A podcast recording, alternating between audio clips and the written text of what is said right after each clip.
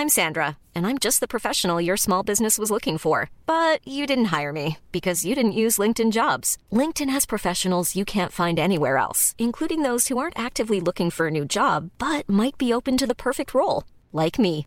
In a given month, over 70% of LinkedIn users don't visit other leading job sites. So if you're not looking on LinkedIn, you'll miss out on great candidates like Sandra. Start hiring professionals like a professional. Post your free job on linkedin.com/people today. Burrow is a furniture company known for timeless design and thoughtful construction and free shipping, and that extends to their outdoor collection. Their outdoor furniture is built to withstand the elements, featuring rust-proof stainless steel hardware, weather-ready teak, and quick-dry foam cushions. For Memorial Day, get 15% off your Burrow purchase at burrow.com slash ACAST and up to 25% off outdoor. That's up to 25% off outdoor furniture at burrow.com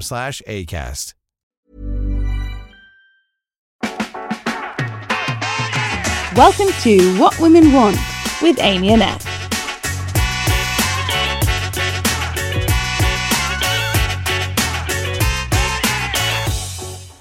Hello, and welcome to the show, What Women Want, where I and some great comedians look at the misadventures, misunderstandings, and misogyny involved in being a woman. Consider this your podcast equivalent to a little doggy to whom you confide your daily misadventures.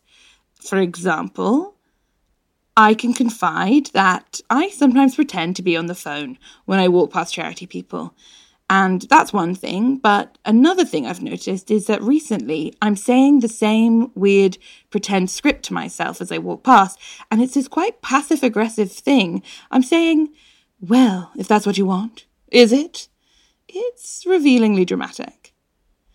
In this episode, we are looking at what women want is to be happy.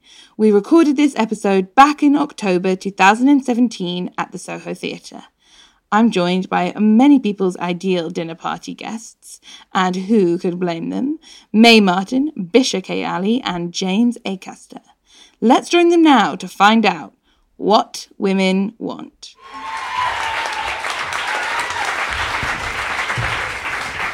Hello, Amy Annette. so nice. Um, so today we're going to be talking about what women want is to find their bliss. Lovely. Um, I try to find a sort of like Cosmo magazine style way of getting into what I think are a misconception, misadventures around what women want. And so I thought Find Their Bliss kind of takes us to self care and to happiness, two fun subjects. I've had a lot of conversations, and I don't know if this is like a specifically London thing or whatever world I'm in thing, where people keep talking to me about crystals. Guys? um, in, but like seriously. so where I would be like, yeah, crystals, but they're very pretty. You know, I'm not anti-crystals, sure. People are talking about self-care and healing in these like very specific ways about uh, crystals mostly. I'm kind of obsessed with the crystal aspect of it because I think it sort of represents a sort of new agey thing that has come around again. And I, I, had to suppress my inner eye roll so many times before I realized that I think maybe what these uh, women who I was talking to are specifically grasping for is a language with which to talk about their self and their need for healing, basically. So that's right, guys. I took a funny thing and I made it very sincere. it's the Amy Annette guarantee. yeah, it's very good. Um, oh, I see what's going on here, guys. Um, so I was thinking a lot about it because we keep having these conversations, and uh, my boyfriend and I would go for these dinners, and he would be like, I can't I don't think I'm meant to be part of this conversation because we'd be like, and have you read Eat, Pray, Love? Have you? And that was me, because that's my only reference. and I was like, have you seen Eat, Pray, Love? Because I haven't seen that. Um, but I, I, but I've been thinking about it until, like, to use the words, drilling down into it. And I was thinking a lot of what it means when you talk about what women want is happiness, when we talk about happiness for women especially, what we're I think what I talk about is finding a place within myself where I control the factors that make me happy rather than living up to other people's standards of what happiness looks like and trying to balance that and understand even which ones I thought were things that I cared about but actually I just sort of very like really bought in to someone else's idea of what happiness looked like and I, I, I was reading this thing about how in the American Independence, obviously, it says, and I obviously had to write this down because who remembers these things? Americans remember these things. Uh, life, liberty, and the pursuit of happiness. But that is a thing for all men. All men are created equal, and all men have a right to life, liberty, and the pursuit of happiness. So, what does a female version of pursuit of happiness look like, and would it be the same? And have we bought into the sort of this idea of what happiness is? And also, the word pursue is really important. You're not guaranteed happiness, but you're allowed to try. and I think that allowance to try is very new for women. And in history, that sort of idea that women might have a happiness that isn't about caring or isn't about their position in a family or how many children they have is so new and so exciting for us to think about. Um, to talk about it personally, when I was younger, I went back through some notebooks and like it is depressing, but it is funny how many times I decided to lose weight before summer at the age of like 11. you know, and you just want to be like, I don't, I don't really know any 11 year olds now, but like, it makes me realize they got some hidden depths, guys. We should be listening to these. I'm looking back at this thing, and it's like every year, and it's like you've got to admire the persistence of my dream. Um, one day I'm gonna do it, and I think I definitely had this sense that like if I was, I'd be happiness or I'd be good if I lost weight. Like I, I was young enough not to really understand what I was taking in, but I was clever enough to understand that it was get thin when it came down to it. And I just feel like that's such an interesting like microcosm of how we sort of as children especially, but even as we get older, have these things in us and we're not sure what we really want and what is something we've been told to want. Um, and I also want to talk about crystals again and again and again. um, but let's first of all go down the line. Mae? Hi. Hi. First of all, I'm 11, so uh, thank you for speak. coming. Yeah, yeah. Uh, no problem. uh, my parents are here. Uh, no, I. Um, what should I talk about? My own. Yeah. What, what, what does the topic? Uh, what women want is happiness mean to you? Well, um, I was trying to think of like my happiest memories. I think we often remember bad memories more than we remember good ones. You know, they get flagged up in your brain. But I, I think my happiest moment was uh, I find the loss of childhood like uh, overwhelmingly sad. Like I can't, I can't believe we're all getting out of bed. I think it's crazy. Like you know what I mean? Like um, being told. Being told when to eat and sleep was so nice, I think. But um, like just taking away the responsibility of, of your own happiness. But my, I think my happiest moment was I was on a beach. We were on holiday in Greece, and I've been given the autonomy to go to the beach by myself. Maybe I was ten with like three friends, and we had these. Um, fresh donuts from like a greek bakery with like the sugar on them and they were like hot from the like the hot donuts. And then we were like we worked up this like crazy appetite like in the sun and the sea and jumping off this pier into the sea. So it was like a combination of na- nature i think being in nature uh, donuts. And, and like also maybe the total absence of any sexuality or sexual like that i find that gets me into so many not sexuality but like have you know love so stressful right uh, so being like prepubescent i think you know that and and then it, it reminded me of recently i did this like um, interview with this woman who's an expert on like scandinavian things and she's she's scandinavian and she was talking about what she was talking about uh, do you guys know about hygge Yeah. yeah, so Oh, that's like a big thing, right? Um, is we're like reaching for it. So it's this word that means happiness, I guess, but it's like associated with coat. I mean, now they're they're branding it. There's like hygge candles and stuff. But uh, she was saying that a big part of the Scandinavian thing that that we're now, I think, reaching for and publishers are being like, have a book on hygge. the, the new word is lagom. What? Have you heard about lagom? So it means having not too much and not too little, but just enough. And so, and that's like a principle that she said is in their social Wow. services and stuff, like the needs of the many instead of the, like, never taking more than you need, Mm. giving back. And so, like, having just enough. And so you're not wanting. That's so interesting. I cannot stop but hearing lardons. Lardons. Anyone else? yeah, yeah, yeah, yeah, yeah. And I was like, mm, lardons. also, I'm so sorry. Please continue. when I was like interviewing her too, she kept going. I kept going. So, Huga, I, I kept. I was like, could. And then she goes, you you don't have to. I can't do the accent. She was like, you don't have to do Huga in your home with your. You could do Huga in a tent. You could Huga. you could Huga in the rain. And I was like, could you it on a train? and she was like, yeah, but she didn't know that the, ra- the joke I was making. So I, I felt bad I was like, would you it on a boat? And she was like, yes. I was like, with a goat? She was like, yes. But that's, I mean, they seem to get it right over there. But um, yeah, cool. Thank I mean, you. That's yeah. great. Very well. I'm clapping myself. Oh, also, I have a crystal in my bag. One small quartz. Which one? Nothing crazy. Rose Just- quartz? No, regular quartz. Regular. Okay. okay. I don't even believe it. I just have it in case. I totally get that. Yeah. Yeah. James.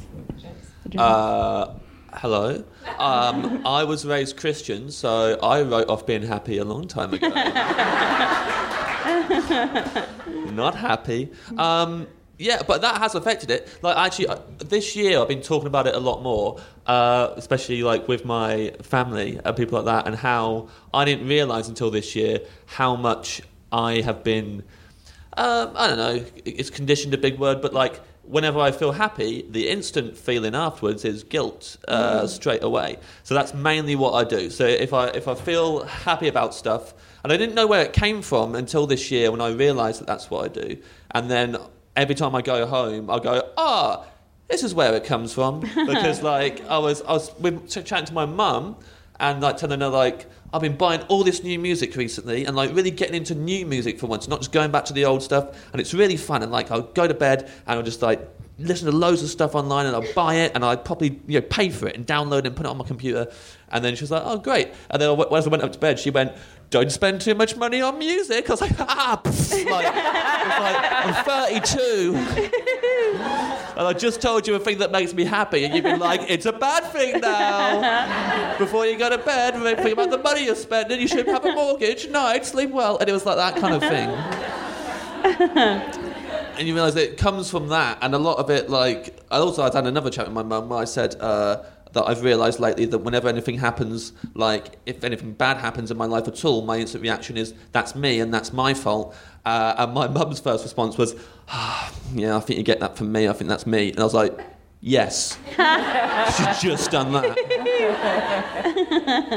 um, so yeah, I've, I've, uh, I don't really know. I think. I, I used to think that I'd be happy if I was in a relationship and I was in love with someone, and uh, and I've had to kind of like recently go, oh no, you're not. That doesn't make you happy. You get really stressed in those situations because you're, you're trying to make it good all the time, mm. and you're trying to get it right, and that's impossible. So that's not that's not the thing either. And actually, I think recently, letting go of all the pressures to be happy all the time has not made me happier, but definitely made me more chilled out about being sad constantly. That's great. yeah, There's something funny about us laughing at that. There's something we're like, that feels yeah. better than what that bit of silence. I would have been able to take it. Yeah, that's true. um, that's so interesting. Thanks, James. Bisha. Hi. Hi. Um, I was I, just your story about reading through your notebook really reminded me of when I, I had this distinct thought growing up. Where I was like, it's okay that you, you look the way you do now because you'll sort it out by the time you're 16. Like every 16? year, yeah. I was Yeah. I was 11 years old, and I was like, at 16, you're gonna be thin as fuck. Mm. You're gonna smash everything. And then like when I was 17, I was like, I can't believe I was 16 last year. I put a lot of pressure on myself. Make it 18. and now I'm 28, and I'm thinking like 30, I'll be thin. Like it'll be, it'll be fine, or I won't care anymore. Like one of the two things. And now I pretend to not care, but I can't pull away all of the, like the bad juju that we're all layered with. So I just realized I was pointing at everyone's bad juju. Um, like I'm, I'm supposed to not care how I look, and I'm supposed to not care about certain standards that are ingrained in me. But I feel like um, I'm trying really hard to pretend.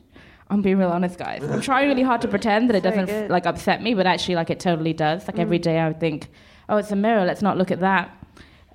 Jokes, jokes. I'm really confident and love myself. Uh, I think I think a lot of it comes to do with uh, my family as well because they they um they haven't heard of um what is it self esteem. Like it's just not a thing they like to develop in their children because then you'll get ideas about leaving the house and living a full life. So my parents are hyper strict. They're like, don't leave the house because of uh, the outside demons and pregnancy. And so I stayed indoors a lot, and that was a lot of how they Um, basically, I'm the victim of child, a lot of child abuse, guys. Let's rip it open today. Uh, and also, I think, on a side note, going away from child abuse for a second, the heal, Sure. the crystals. See, I wonder if a lot of the stuff, like the Higgy stuff, Higgy, Hooga, Hooga, like the Hooga stuff and the crystals. I feel like a lot of this is like a Western construct where we're like, we can't figure out how to be happy, so let's buy it. So, I'm not to poo-poo on the crystals. Hey, poo poo on my crystal. if And one want. time, another, I will. Uh, I used to live in Saudi Arabia, and we could. My parents would be like, to be happy, here are family trips, and that's when assigned happiness happens. Like outside of that's not allowed. and one of the assigned trips that we went on, my mum and me and my dad went and found like crystals and diamonds in the desert. So they drive you to the middle of the desert, and then you go out and you'd find the rocks, and then you'd pay the jeweler to refine them, and you'd have a crystal out of it. So what I'm saying is like, you just find them in the sand. Shit. Crystals are shit and pointless. Thank you and good night. That's it. Thank you. So now I'm going to ask you some questions. My first question is I want to talk about um, to address the comedian angle of it first. So I think as comedians, you obviously you have to be propelled to some extent, if not by ego, or sorry, if not by self worth, then by ego. Very much the other way around. Like there has to be a thing that I know when people say like comedy is so brave, like it doesn't always feel brave when you're on stage. Sometimes it just feels like that's the thing that you would wanted to do, you know, or that's the thing that you had to do. But do you feel like how do you deal with that when an aspect of you sort of presenting yourself as this is the thing I do is having other people tell you whether or not you're right, aka laughter in an audience? Mm. Self-esteem firing squad. Yeah. Oh, hello. Hop, hop. um, so yeah, I wanted to ask you each, like, as performers, do you feel like because as a performer you're in conversation with the audience, like you're asking an audience, you're like, do you like this? And hopefully they go, we love you, and everyone, everyone in your life loves you too. Um, guys, please, no, I'm joking. um, but you know, like there's a, there's a sort of there's a conversation there, and there's a take like that's all to do with happiness and confidence and success. no, I think.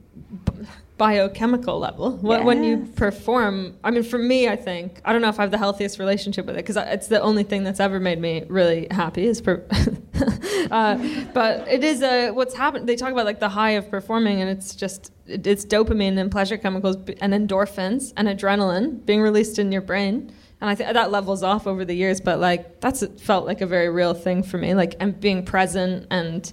Uh, that's not what you asked, but No, it- yeah, yeah, I- it is. it makes me happy. I think, even when it goes badly, because you get. I think that that high is a thing. I guess I don't, I don't always like feel happy when it goes well either, but like um, it's uh, Wait, none of us are happy, right? Yeah, yeah. and none of you are a- either. I find if I have a personal goal with it, then uh, I'll be feel happy after a gig, no matter how it goes. So like if like I go on and uh, I just go, I just want this one route, I just want to say this one routine and get it out there for the first time, and then if they're you know if they go for it or if they don't go for it, then I'm pretty happy afterwards that I just said it and I did it. Um, but if I'm just doing stuff like this year, I didn't I, I didn't really write any new material, so I was just doing old stuff all the time. So there's no new goals, and I really hated a lot of my gigs and uh, and also like um, if I've just come out of a relationship, which happened earlier this year, then I associate that, like you say, the audience going they like you or not is too heavily tied into having a breakup, and I had to have a break. So I was literally going on, and they were. It was like a rejection thing all over again. Then you come off and go, "Well, this is really clearly linked to that," and I, I can't do this every night. So I think yeah, it, it's it's good if, if you're in a happy place anyway, then it's a fun thing to do. But if you're not, it's not the answer, and it's mm. not going to make you feel better. I don't think. Yeah. Counterpoint. Hmm. I feel like when everything's shit and everything else sucks and everything's failing, like I don't feel, I'll never feel happy overall with my career as a trajectory thing. But when I'm on the stage, I'm like, this is good. I could do this forever. Like nothing else. I think it's by, I think it's just I'm fooled by my own chemistry. I'm like, this is delightful. Hmm. everything else sucks. Like as soon as I get on stage, the world could end. That's fine. Because my whole family's in Canada, so I see them. You know, really, what Christmas is like a benchmark every year where where they establish whether you're doing okay and happy or not. Because I, I, you know, I see them for like two weeks in the year, and it's just funny. The questions they ask are always, "Yeah, are you see- are you in a relationship? Are you yeah? How as well is your career going? Like they're they're these these things that it's yeah, it's a stressful kind of uh, Q and A every year, and you're you're like. Uh, not even your immediate family, they're like the cousins and stuff. Being Yeah. like, it's like, No one ever, when I'm single, no one ever asks me for in a relationship. But when I am in a relationship and I come back, all my family come up to me and uh, don't hold back and going, "Oh, thank God, we were all so worried about you." and you're like, you know that this is going to end, right? like we all know it's going to end again, and then you have to go p- pretending that I'm fine. like, yeah, yeah, like that'll happen. And then I, we break up, and they go, "House comedy." Yeah. That's a generational thing too, though. I think like our parents' generation, it's being in a stable relationship is huge for them, whereas we're a bit more like I mean, everyone I try to date now is like I'm polyamorous. Maybe they just don't want to date. me. but uh, you know what I mean? It's it seems Yeah. like less important to our generation. Yeah, I, I think those sort of um, the goals that people have. I, in fact, that's my next question. So great. Um, I want. I knew that. I would like to know what you think, not necessarily your goals, but what you think. Just a couple of capital G goals are for people growing up. Like, what is a traditional, or maybe even non-traditional, but what are those things you have to hit? Mine was um, get thin and fuck shit up. Fuck shit That up. was my entire goal. Mine was be cool, get one of laid. The best albums ever. Oh, of, of music, yeah. Yeah, I always wanted to uh, get a band and make the be- one of the greatest albums of all time. that was where the list ended. that was it. So none of like none of those are Good. no, they're Healthy goal. So if you guys could leave, I have some issues I need to know. Um, I no, I, I I actually really like all those goals because at least they're specific. Like maybe not all of them, but they're specific and they come from something about you and utilizing yourself. They're not things like get married by a certain age, have a house by a certain age. I was talking with my uh, cousin about another cousin of ours, and we were talking about how that cousin was like, "Yeah, I'm thrilled. I'm 30 and I've hit all my goals." Two children, a stable job, and happy marriage for 30. And she'd done it. Oh, she'd done it. um, and I was watching, listening to her, being like, what I realized is a bit like when you eat junk food and you really need everyone else in the room to also eat the same junk food Yeah. I really need everyone else's goals to be as undefined and as weird as mine. Yeah. like, I, I should be so happy for this person I am related to. but instead, I'm like, God, why couldn't you just want to maybe do a show at Soho Theatre one time? just one time, you know? I, I have I had this one friend at uni who she she had this action plan like she'd written it down and she was 18 at the time when I met her and the action plan was 22 meet the guy that I'm uh, by the end of uni meet the guy that I'm going to marry. 22 marry him. Um, by the time that I'm 32 have two children and be have quit my job to start my own business. And she's done it. Like she's on like she's on track. Babies are coming next. And I want to say that she never seemed happy to me She's straight up the happiest person I know. Like she, she's constantly just uh-huh. beaming, like inner like radiation of joy and love from her heart, constantly to the whole world. Yeah. And my goals were just like figure out how to be happy by the time I die. That's my only. That's all I want. It's that time of the year. Your vacation is coming up. You can already hear the beach waves, feel the warm breeze, relax, and think about work. You really, really want it all to work out while you're away.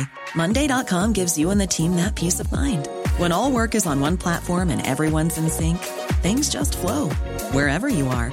Tap the banner to go to Monday.com.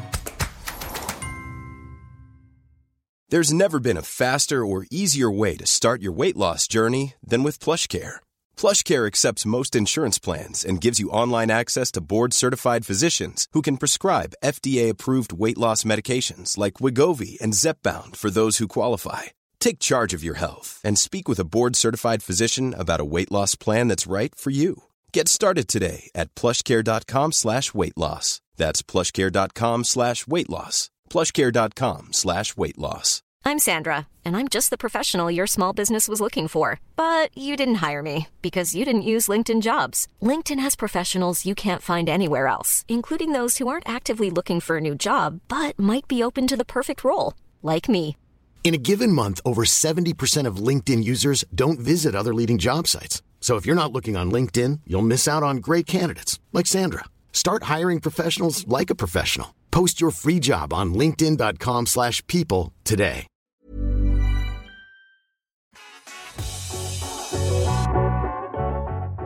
Um, so my next question is like you guys are in uh, this is more about career now. You're in like a non-traditional career, um, and I think by that I mean you don't have to do the morning commute. For me, that is what equals a job. Um, so you're not in, and like I think a lot of people think that that sort of freedom would equal the sort of happiness that they desire when they think about it. And I know there's lots of converse things about sort of routine and having that space to be, you know, as we talked about, told what to do. Sometimes very nice. Um, I wanted to know if you feel like it's the freedom of your career and it's that sort of does that bring you happiness? Is that part of the reason you did it? That sort of thing.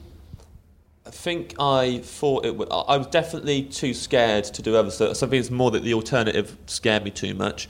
And when I did day jobs in kitchens and uh, offices and stuff like that, I felt like I can't do this, and that was too scary to do that. Um, and I definitely like the freedom of this job, but it doesn't make. I've literally had conversations this year with my agent and my family of saying this doesn't make me happy and I need to stop doing this. Mm. And I haven't stopped doing it because I've given myself time off and go, okay, I was just too stressed out. But I was like, there was a point this year where I, I'd gone to, all right, here's what I'd done. this is a very depressing list of stuff. It was meant to be really good, meant to be really exciting. I was going to go to America and go on TV for the first time, Yeah. right? Went there, did it, died on my ass, went really, really badly. No one laughed at me. It was really embarrassing. Half an hour later, I shat myself in a steakhouse. Yeah. It's just a legitimate thing that I did. And then uh, came out, and my agent was eating a steak, and I said, I've shat my pants, we need to go. And he was like, We're not leaving, I've got a steak, and I wanted to stay. And I had to sit there. I had cleaned myself up by this point, but I still wasn't happy. And um, I said to him, I'm really unhappy with my career. I just think this is too much for me, and I, I'm not really enjoying any of this. And he was just eating a steak and going, Mate, it's great. Look at the bright side. You've got a steak.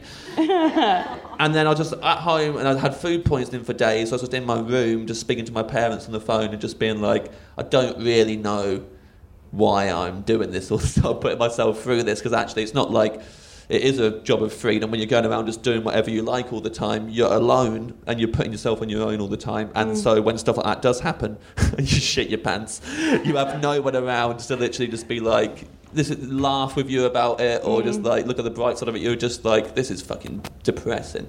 So like, I think it's got it's a plus and minuses. Well, I think that's an interesting thing because it's like I think as a as a comedian, especially like you're a version of yourself on stage, so your happiness is now the business of everyone in your team. you know, like there are people whose life, like their their nine to five, is based around your personality, and that can be quite a lot of pressure. Mm-hmm. Meh.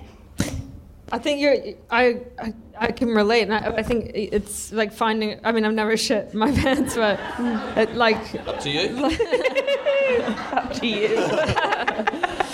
But it's like finding a way to. It's also such a vague and open-ended career, and there's so many different iterations of it and, and paths you can take within it. So finding the one that I'm on tour right now. It's my first tour, and I hate it. I, I don't think I'm going to do it again, touring. But that's okay. I don't have to really. Mm. I just don't like being on my own and being on the train and being in a. And I, I kind of thought it would be totally different. I like I like the shows, and but I'm like, yeah. I'm like, okay, I got 12 dates left, and then I, I'm not gonna do this again. I'm not gonna like, I'll, you know what I mean? Yeah, yeah. Like I would go and do a week somewhere, but going like a different city every night is not. Hmm. It's not great. Some people love it, but that's okay. Yeah. Yeah. and there's no like right way to do a comedy career. That's another thing that I think can be both exciting and quite scary. Yeah. Bisha? I feel like the fact that it's not a nine to five, it's just I couldn't be happier. I don't. I feel like I'm being really mean right now, but No. right now I feel like in my life I just could not be happier. I'm just the happiest I've ever been. Yeah, that's so nice. This is Yeah, come on, I really want you. I'm. You're ending the happiness by applauding Oh, my sorry. happiness. Like, don't don't do that. But I genuinely feel just because everything. I'm just doing like we get to tell jokes. Fuck, I know it's so basic, but we get to like tell jokes Yeah, and make people is. laugh. It's so like nice. And I get to write, and then that's all going well, and things are going on the up there. And if something does, falls flat, it doesn't not a big deal. There's more where that came from. And then I'm in like a happy, healthy relationship that makes me feel really free, uh, and it's great. I think this career is the best thing. I'm on so the planet. annoyed that there's more I'm time so left sorry. because Don't be that would be sorry about it. so sorry. No, but, don't not be sorry because I know what's going to happen to you. I, fe- I also feel like so threatening. Enjoy this. you say that, but I feel no, like no. all the horrors of like my life from like zero to eighteen, so much bad stuff was happening that I'm like, I, I said this to somebody else recently. I was like, I feel like nothing worse can ever happen to me, and then she was like, You're wrong. it will get, but I just feel like it won't.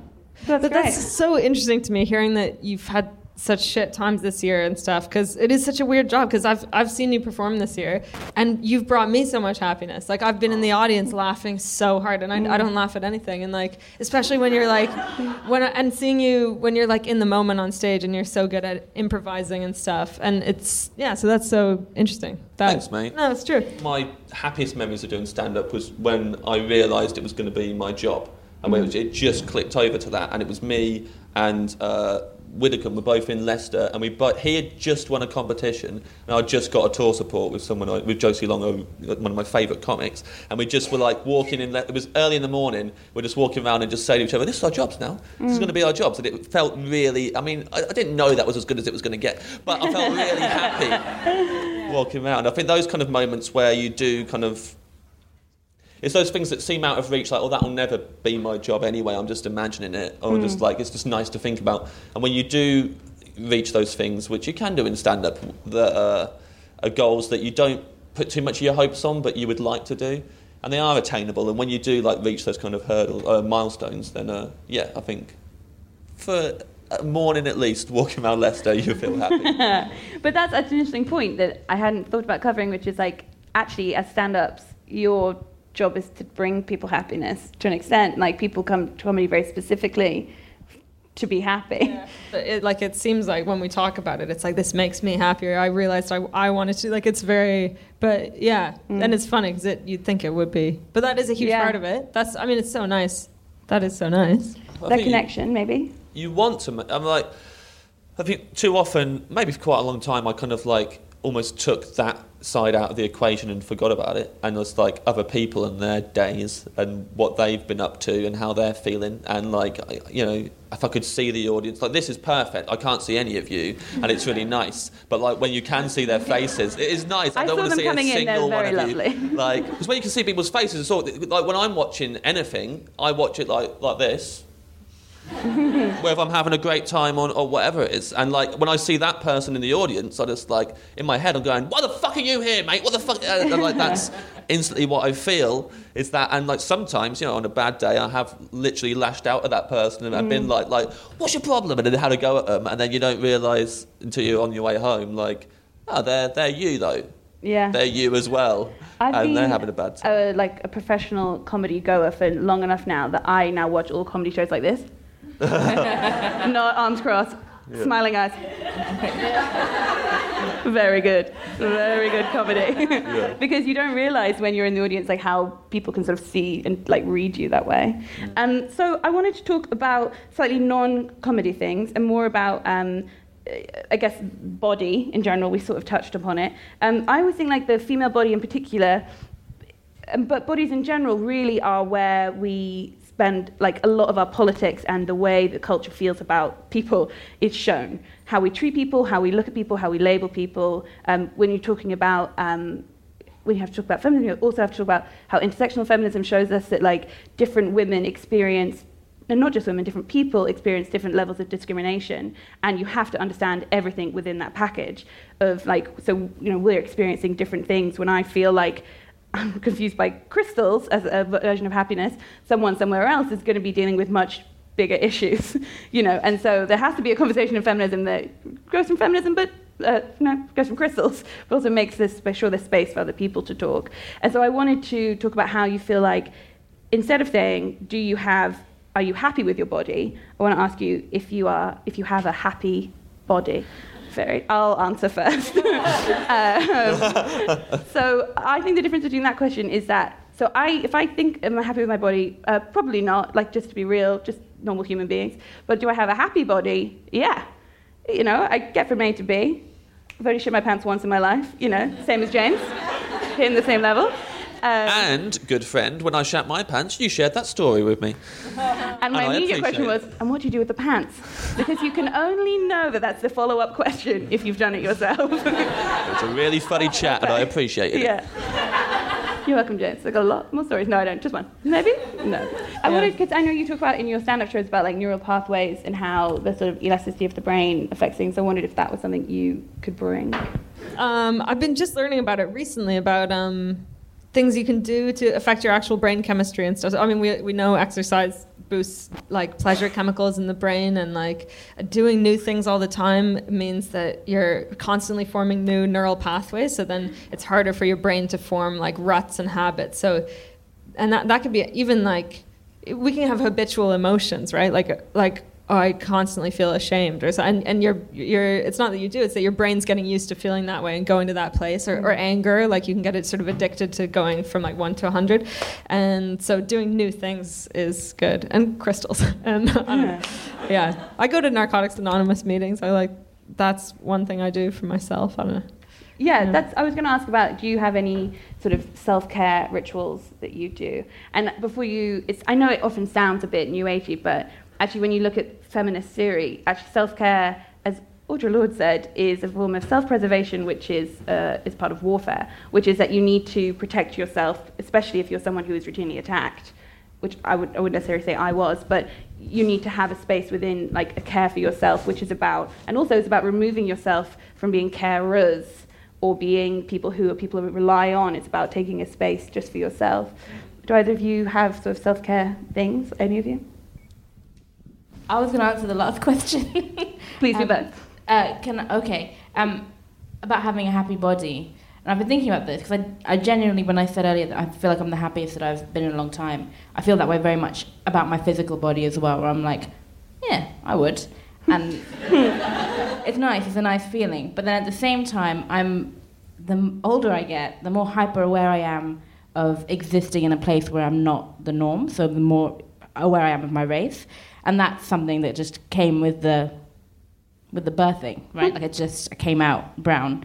Um, and it's not a matter of me having a problem with it, but it's just knowing that you're just in a world where you're constantly not, you know? That was very eloquently put. Bisha on race. Uh, it's a show. Um, and I think that, that I'm become, becoming more and more hyper aware of it to the extent where I'm like, oh, is this paranoia now? Or is it, oh, no, no, for sure, this is you. This is you guys. Um, is something that's more and more in my brain all of the time. And in the current political climate, especially, it makes you feel very unsafe. But I also feel super happy. So it's just a nice, just like the good and the sorrow. Yeah, well, that's exactly that thing we were talking about earlier about how when we talk about happiness, so often we're talking about success, and that's not necessarily the same thing. Talking about race, is that a thing where you feel like you're, we were talking about labels last time we talked about this, and do you feel like that's something that people have different ideas about what your happiness or your success is? Yes. You put that very clearly. Yeah, absolutely. But I think even more basic than that, let's like bring it down another level. Happiness, you can't feel happy unless you feel safe. Mm. And if you feel insecure, and not safe walking on the streets, then that becomes a whole other. I get that. Yeah. Like I, yeah, yeah. We were talking that, about that before. Yeah, safety's huge, and I one thing I've made a conscious effort to do because I look relatively androgynous, so I get, uh, you know, especially late at night and stuff. I get groups, people shouting stuff at me, and people like to tell me that that I look weird. And uh, I've made a conscious effort because all my friends are comedians. They're all mostly straight. I mean, I don't have a lot of queer female friends, and so I made an effort to like go to gay nights, and it is it makes a difference to be in a space where you're not the only one that looks like you. You know? Yeah. Yeah. So I want to talk about language as well because I think there's so much language about happiness and like self worth. Hygge. Like, huh? Hygge? Hygge. Sorry, I shouldn't have gone. Huh? Hygge. Um, I think I find it very hard to sort of define myself within sort of happiness. I feel like that's probably a thing that people like. What is happiness? Now, I think the definition of happiness is purposefully vague because they want you not to know. They want you not to know. they need you to be like, I think it's this, but I'm doing this and I'm not happy, so I'm wrong. I'm the problem. You know, like that. I think it's part of it. And I, so I wondered if you, rather than necessarily defining happiness, which would be, you know, if you want to do it, please, tell me.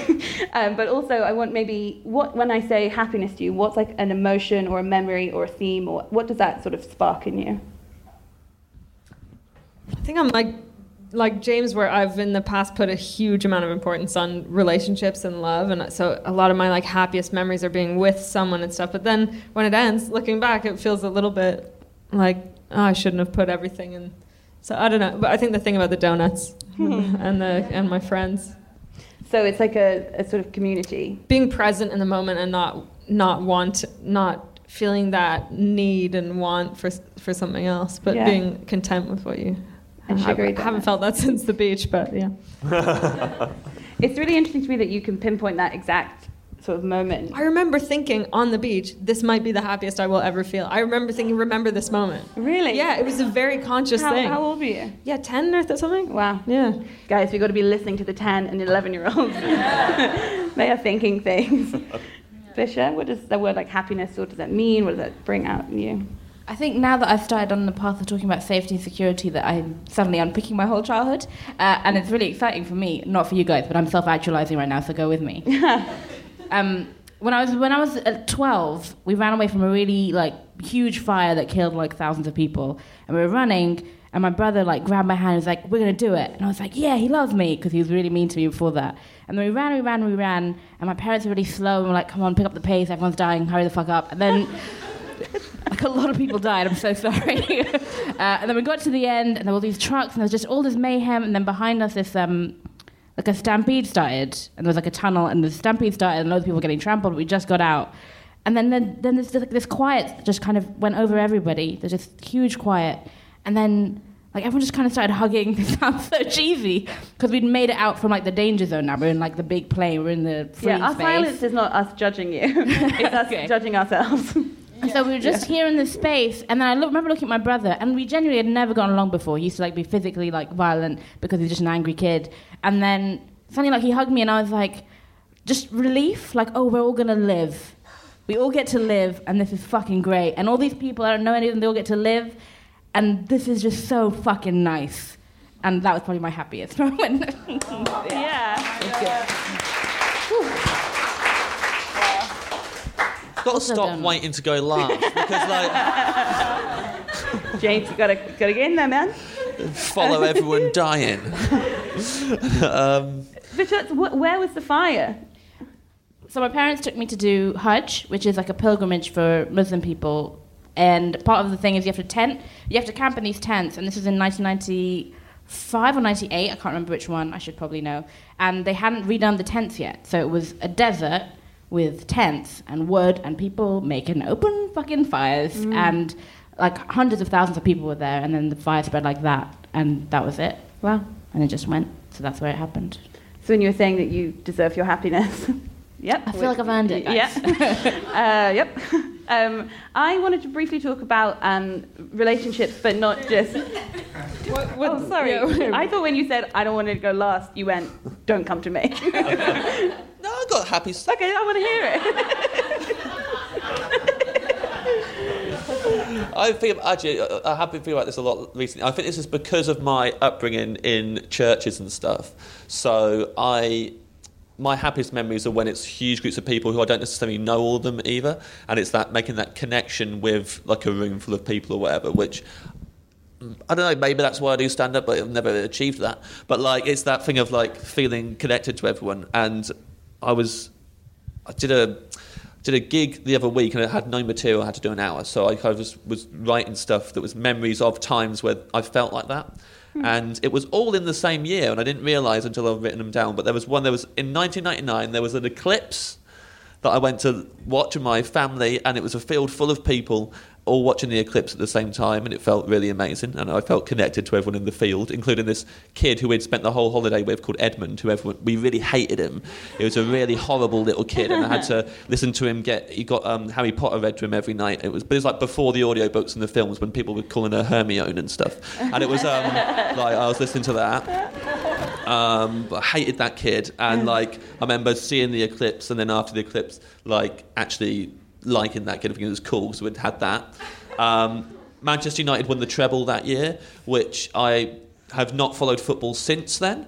Um, it was the last year I followed football, but when they won, my house had got flooded that year. We'd moved into a smaller place uh, without a TV, and then we went to this working men's club to watch the football. Me and my dad did uh, every time they were playing, and it was full of people who weren't necessarily Manchester United fans, but they were all just like supporting that team because it was the English team in the final, and it was like. For those of you who remember it, it was probably the best game ever, and uh, they scored right in the last minute. It was incredible, and all me and everyone in that room, who I'm pretty sure I have nothing in common with outside of wanting that team to score a goal, was really happy and celebrating together, and that felt great. Just anyway. Well, that's great because that nicely brings me to my sort of final point and thought, which is that I wonder if so much of the attention on happiness is about how you feel, how you compare to other people, and we've been talking about how that should be something that you you do keep not separate to other people, but something that you should make a decision on your own, make sure they're your own decisions. And I personally think that feminism, for me, has become a bit of a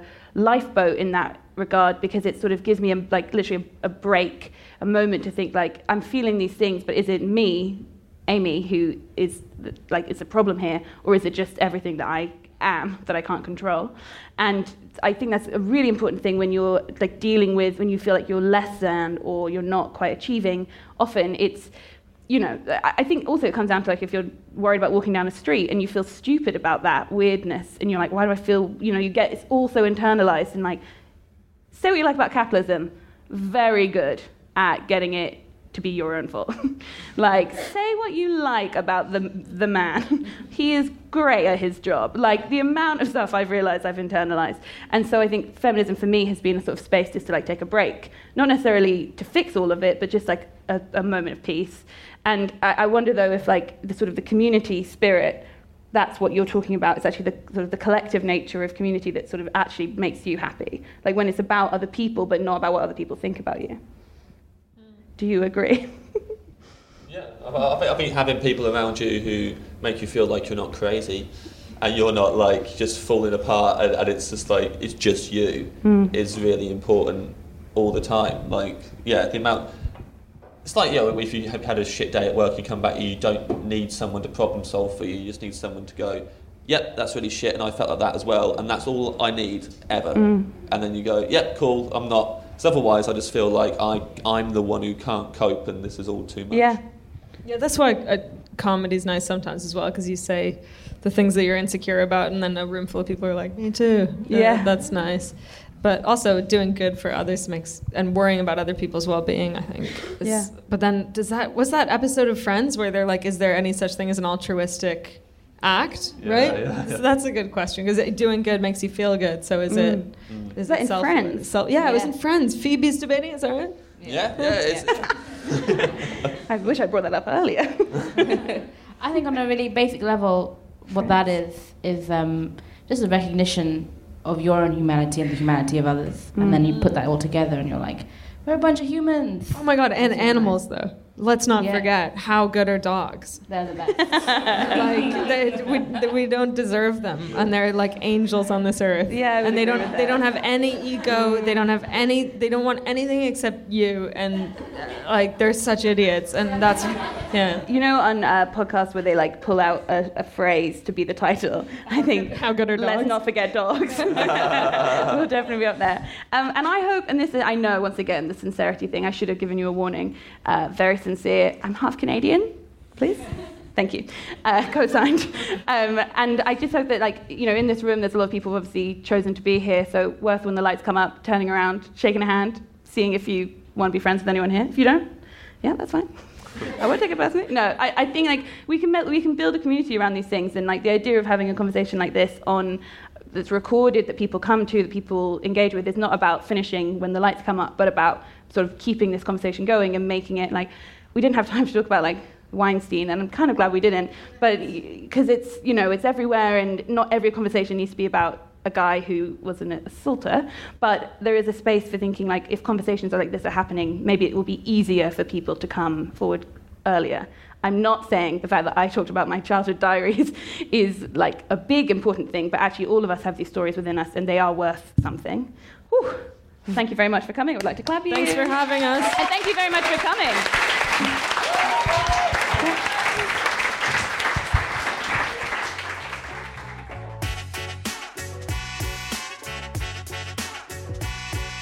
So, are we any closer to finding out what women want? I don't know. I'm not a linguist. Thank you so much for listening. I would adore it if you would rate, subscribe, and share. It all makes such a difference in my ongoing journey to top Mel Gibson when you Google what women want. Thank you to producer Zach Annette and to radio legend Shola Alege for her help. Music is by The Artisans via Jamendo Publishing. What Women Want is off Edinburgh this year. We're going to be at the Pleasance for six dates, Saturdays and Sundays in August. Head to the Pleasance website, get your tickets. Oh boy, I would love to see you there.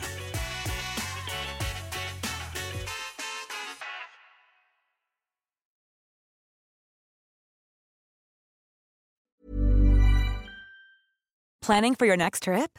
Elevate your travel style with Quince. Quince has all the jet setting essentials you'll want for your next getaway, like European linen, premium luggage options, buttery soft Italian leather bags, and so much more. And is all priced at 50 to 80% less than similar brands. Plus, Quince only works with factories that use safe and ethical manufacturing practices. Pack your bags with high-quality essentials you'll be wearing for vacations to come with Quince. Go to quince.com/pack for free shipping and 365-day returns. Imagine the softest sheets you've ever felt. Now imagine them getting even softer over time. That's what you'll feel with Boll and Branch's organic cotton sheets. In a recent customer survey, 96% replied that Bowl and Branch sheets get softer with every wash. Start getting your best night's sleep in these sheets that get softer and softer for years to come. Try their sheets with a 30-night guarantee. Plus, get 15% off your first order at bollandbranch.com. Code BUTTERY. Exclusions apply. See site for details.